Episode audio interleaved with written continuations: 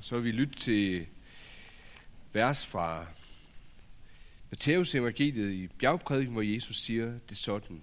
Når I faster, må I ikke gå med dyster mine som hyklerne, for de gør deres ansigt ukendeligt, for at det skal være kendeligt for mennesker, at de faster. Sandelig siger jeg, de har fået deres løn. Men når du faster, så salv dit hoved og vask dit ansigt, så du ikke faster synligt for mennesker, men for din far, som er i det skjulte. Og din far, som ser i det skjulte, skal lønne dig. Samle jeg ikke skatte på jorden, hvor møl og rust fortærer, og hvor tyve bryder ind og stjæler, men samle jeg skatte i himlen, hvor hverken møl eller rust fortærer, hvor tyve ikke bryder ind og stjæler. For hvor din skat er, der skal også dit hjerte være. Amen. Værsgo at sidde.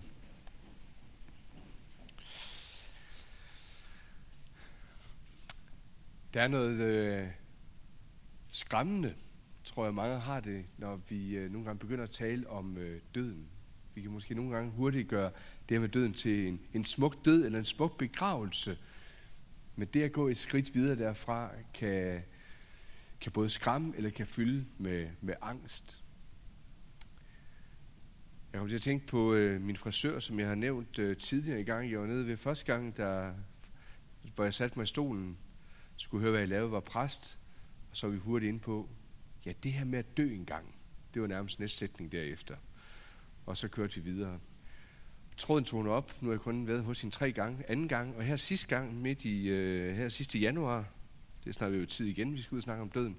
Men øh, der, der har hun ikke glemt det igen. Det er som om med de der intervaller på et par måneder, så øh, vender vi tilbage til det. Og jeg tror, hun er et, øh, jeg ved ikke om man siger gennemsnitlig, men alligevel en øh, god typisk dansker, der har det med, når det her med at tro på Gud egentlig ligger langt væk, men man lever, og så er man der midt i livet, og så er der det her med døden. Jeg tror mange gange der, og jeg har sagt heldigvis, kan vi skubbe det lidt til, til side, fordi livet går, dag efter dag går, og så alligevel sker der ting, der lige pludselig gør, at noget bliver kastet ind på vores livsbane, hvor vi bliver stanset op, og som giver anledning til at tænke over det her med at, at, at dø. Og så måske netop i lyset af det også er med til at give nogle refleksioner omkring de øh, forskellige forhold, vi har i vores liv. Det kan være vores prioriteringer, vores ambitioner, vores adfærd og mange andre ting. Eller når det også kommer tæt på ind i vores eget liv med smerte, med sygdom, med måske nogle anfægtelser, eller det at leve med det uforståelige. Og det er ikke så sjældent, man også støder på i vores tid. En tid, hvor der ofte bliver slået på, at mennesker ikke altid ved, hvem man egentlig er, eller hvor man kommer fra, eller hvor man skal hen. At det her simple spørgsmål, hvad er det, jeg vil med mit liv, at det rammer, eller hvad er det, jeg skal med mit liv, og hvilken mening har mit liv egentlig? Hvordan skal jeg takle det, jeg ikke får, får svar på, det som jeg mislykkes i, det jeg kæmper med, eller alt for ofte kan falde i fristelse for? Og som kristen kan man måske også i kølvandet på det hurtigt spørge, jamen hvad er det Gud han egentlig vil? Hvordan kan han måske komme til at tale tydeligere til mig? Hvordan kan jeg forstå ham bedre, eller bare midt ind i alt det her? Hvordan kan jeg finde en hvile, en fred, en styrke? Som sagt, så kan det godt være, at man nogle gange synes, at det fylder ikke så meget. Måske især hvis man er, er ung, som nogle af os jo er, øh, og tænke, det er jo ikke det, mit liv det er ramt af. Livet det er en gave, ja. Og det skal vi leve godt i, i vores hverdag, og se mulighederne i at være en trofast forvalter omkring. Men jeg tror også, det kan være noget godt i at stande sig op og få den tanke ind over sit liv. Ja, jeg skal dø en dag. Jeg ved ikke, hvornår.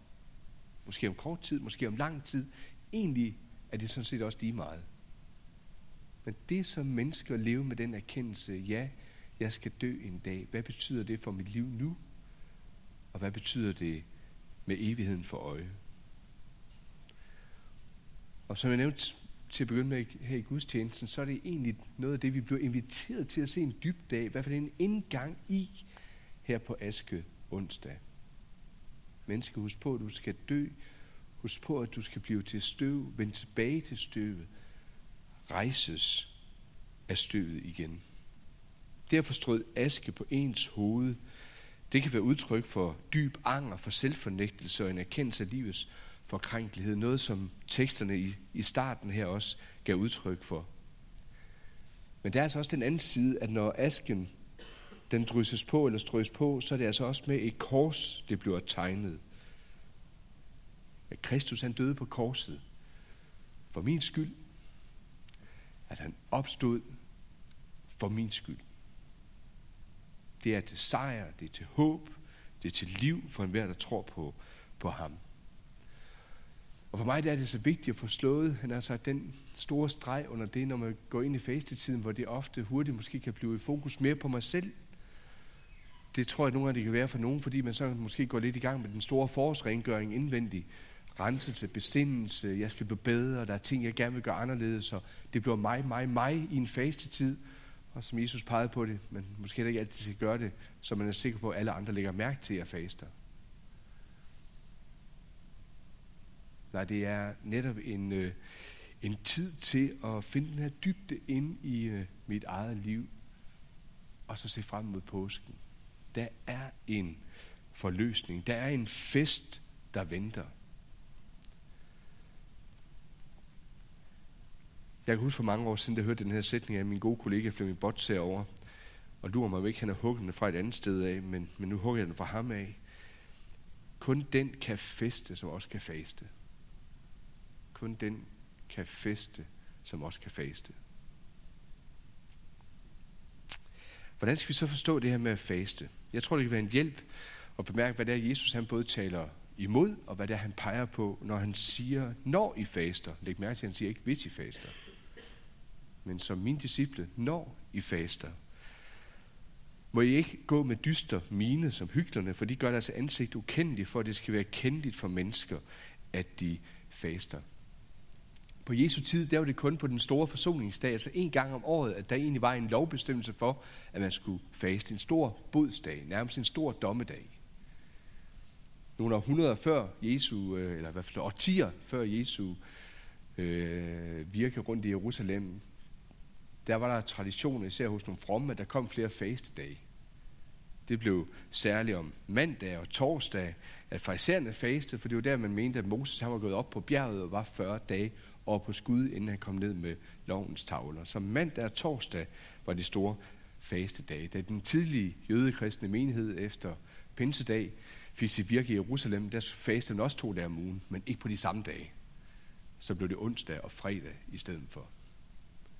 Men der har været en stærk tradition allerede på Jesu tid med at faste. Jesus kalder dem hyklere, egentlig kalder han dem skuespillere og beskylder dem for at gøre sig ukendelige. Hvordan det? Jo, de virker til at gøre det fromt og inderligt og ihærdigt. De barberer sig ikke, de vasker sig ikke. De undlader at gøre flere almindelige hverdagsagtige ting. Så de kommer til at optræde ukendelige, for at det netop skal blive kendt, at de faster, så de kan få beundring af andre. Lad os forstå det rigtigt. De gør faktisk en række ting i hverdagen, eller rettere sagt, de gør ikke en række ting i hverdagen, som man virkelig kommer til at lægge mærke til det faster. Jeg kunne forestille mig, hvordan det ville komme til at se ud, hvis jeg sagde, i 40 dage vil jeg ikke barbere mig, i 40 dage vil jeg ikke vaske mig, i 40 dage vil jeg ikke. Jeg tror, der er både nogen, der kommer til at se og lugte til sidst og tænke, præsten faster i den her periode. Fordi jeg gerne vil være sikker på, at hele menigheden ser og ved, at jeg faster. Hvis det bliver billedet, så er der allerede noget galt. Så er det ikke en faste til Guds ære, men til ens egen. Og det er både synd, og det er også misbrug af fasten. Faktisk er det det modsatte, Jesus han peger på. Hold faste, men gør det nærmest langt mere sådan, at der ikke er nogen, der opdager, at du faster. Nej, når du faster, så red dit hår. Vask dit ansigt, som du plejer, så ingen kan se, at du faster. Lad det være en hemmelighed mellem dig og din far i himlen. Og din far, som kender alle hemmeligheder, vil belønne dig. Det lød næsten ligesom det, jeg læste op før, men øh, her fra Bibelen på, på hverdagsdansk. Så faste, det er egentlig ikke noget i det ydre, men noget i det indre. Faste er ikke en udstilling i forhold til andre, men en hemmelighed mellem Gud og så det enkelte menneske. Og i det her lys, hvor det ikke er for alle andres skyld, jeg gør det, eller de skal lægge mærke til det, men i forhold til Gud, så bliver der noget befriende over det at få lov til at se ret på livet. På ens eget forhold til Gud, på ens eget forhold til, til næsten, for tingene sat i perspektiv. Sådan som det også lød i den anden læsning, det der hed den etiske faste. At vi er sat ind i skaberværket. Vi er sat til at gøre noget godt. Vi er sat til at gøre god gerning for vores næste. Måske kunne fasten for dig i den her periode også være, at du siger, hver dag i den her periode, der vil jeg gøre en god gerning mod en næste. Hver dag. Og vedkommende skal ikke vide det, for det er jo hemmeligt. Der er også noget befriende over at blive krævet til ansvar, og dermed også at skulle lære at vælge at prioritere at have fokus. Og det at handle godt, og ikke mindst det at kunne give afkald. Det er noget af det, vi har svært ved i vores tid, fordi vi vil gerne vil kunne vælge det hele til. Og det at skulle fravælge noget, det har vi svært ved.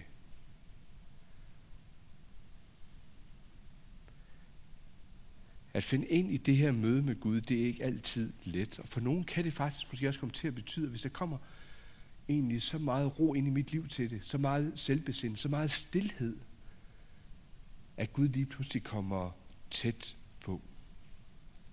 At nogle gange kan jeg måske komme til at opdage nogle af de ting, som jeg kæmper med her, som nogle gange kan blive tilfredsstillelse for mig, er også områder, hvor Gud han kommer til at, at prøve mig.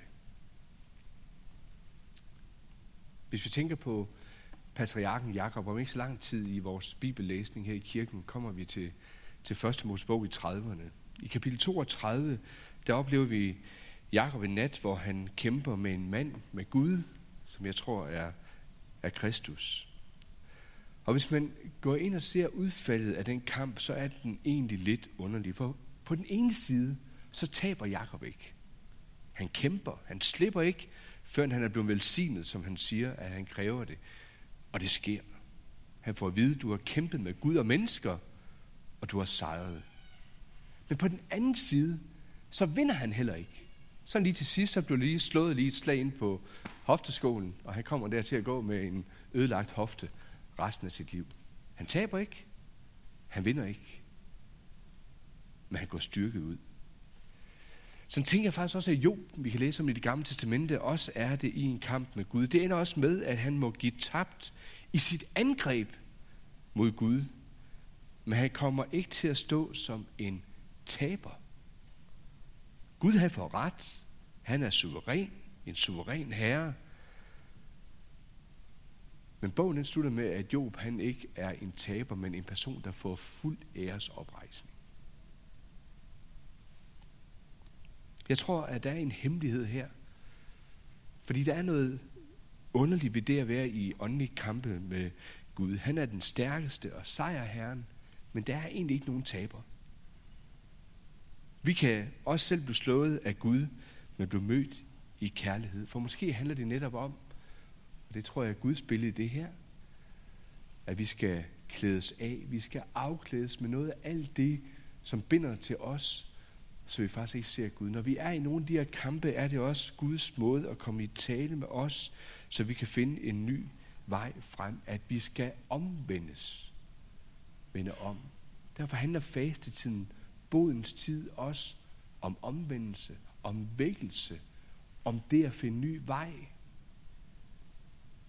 og komme styrket ud af det. Aldrig med nederlag for øje, men med velsignelse til følge. Og så siger Jesus til os i aften, at det handler om at have hjertet på det rette sted. Ikke det jordiske og forgængelige, hvor jeg selv er Gud, men i det himmelske og uforgængelige, hvor Gud, min skaber og far, han er. Og igen, når vi om lidt skal have asken strøget på, så er asken jo netop med til at minde os om det, der er forgængeligt, og om, at vi ikke kan sejre ved vores egen forgængelighed. En dag kommer vi til at stå fuldstændig afklædt med alt det, vi ellers har skrabt til os i livet, når vi står i møde med døden. Hvordan kan jeg komme i møde med døden og egentlig opleve, at jeg taber, og alligevel gør jeg det ikke, for jeg kommer sejrig ud af det og rejses op af døden. Hvis mit hjerte det er på det rette sted, så må jeg fortsat øve mig i at stå de pulslag, som også er hos Guds hjerte. Og det øver mig i ved at lægge mig ind til hans hjerte, sådan som bønden, stillheden, roen kan være med til at give det her i fastetiden, hvis jeg selv finder ind i den ro. Og hvad kan man så fase fra for at finde den ro? Jeg har faktisk ikke tænkt mig at komme med en lang liste. For mig er der egentlig ikke nogen tjekliste i det. Måske skulle du overveje, hvad er det, der mest af alt binder mig i mit liv, som jeg skulle måske øve mig i, om det er alle 40 dage eller halvdelen af perioden, og være afholdende fra. Hvad tager fokus? Som jeg hørte en sige det her i eftermiddag, mange af de her elektroniske medier, det kunne både være fjernsyn, og det kunne både være Facebook, og iPad, og iPhone, og smartphone, og hele muligheden, hvor meget det egentlig optager vores fokus, både ind i vores eget liv, men egentlig også i det nærvær, vi kunne være i sammen med andre mennesker. Og ja, faste kan handle om mad, og det kan handle om drikke, og det kan handle om nydelse, det kan handle om rigtig mange ting. Har du brug for et indspark til, hvad der kunne være gode idéer, så brug hinanden her bagefter. Du kan måske også læse nogle øh, gode bøger om faste, men læse noget opbyggelig kristen litteratur i den her tid. Du kunne også, der har jeg 20 stjålet sådan en, der har lavet sådan en øh, faste meditation. Hvis du tænker, jeg har brug for noget enkelt hver dag, så er der nogle øh, gode tanker i den her folder, der ligger rundt på stolene, og hvor der er en meditation og en bøn hver eneste dag i de her næste 40 dage, hvis du trækker søndag fra. Fastetiden, den skal du se som en gave for dit kristenliv. Det er sundt at give sig selv en periode til på en særlig måde at tænke over Gud, over livet, over relationen til andre. Skabe et afbræk for det, der er hverdagsrytmen. Få en tid til stillhed og fordybelse og bøn. Fastetiden i år, den kan få et godt foretegn med et ord fra nu har jeg egentlig glemt, at jeg skulle følge den her med under hele vejen her. Beklager, I har bare fået den. Men det sidste vers, jeg gerne vil give jer, det er den gode øh, Frans i Rom, en pave, der har ladet det her være et øh, faste ord her for fasten 2015. Især den midterste del gør jeres hjerter stærke, men jeg har taget hele verset med, hvor der står sådan hos Jakob. Også I skal være tålmodige og gøre jeres hjerter stærke, for Herrens komme er nær. Det synes jeg faktisk er et godt ord at gå med ind i fastetiden. Gør jeres hjerter stærke. Både have tålmodigheden, men også i lyset af, at Herrens komme er nær. Med de ord vil jeg ønske dig en, en god, berigende og velsignet fastetid. Amen.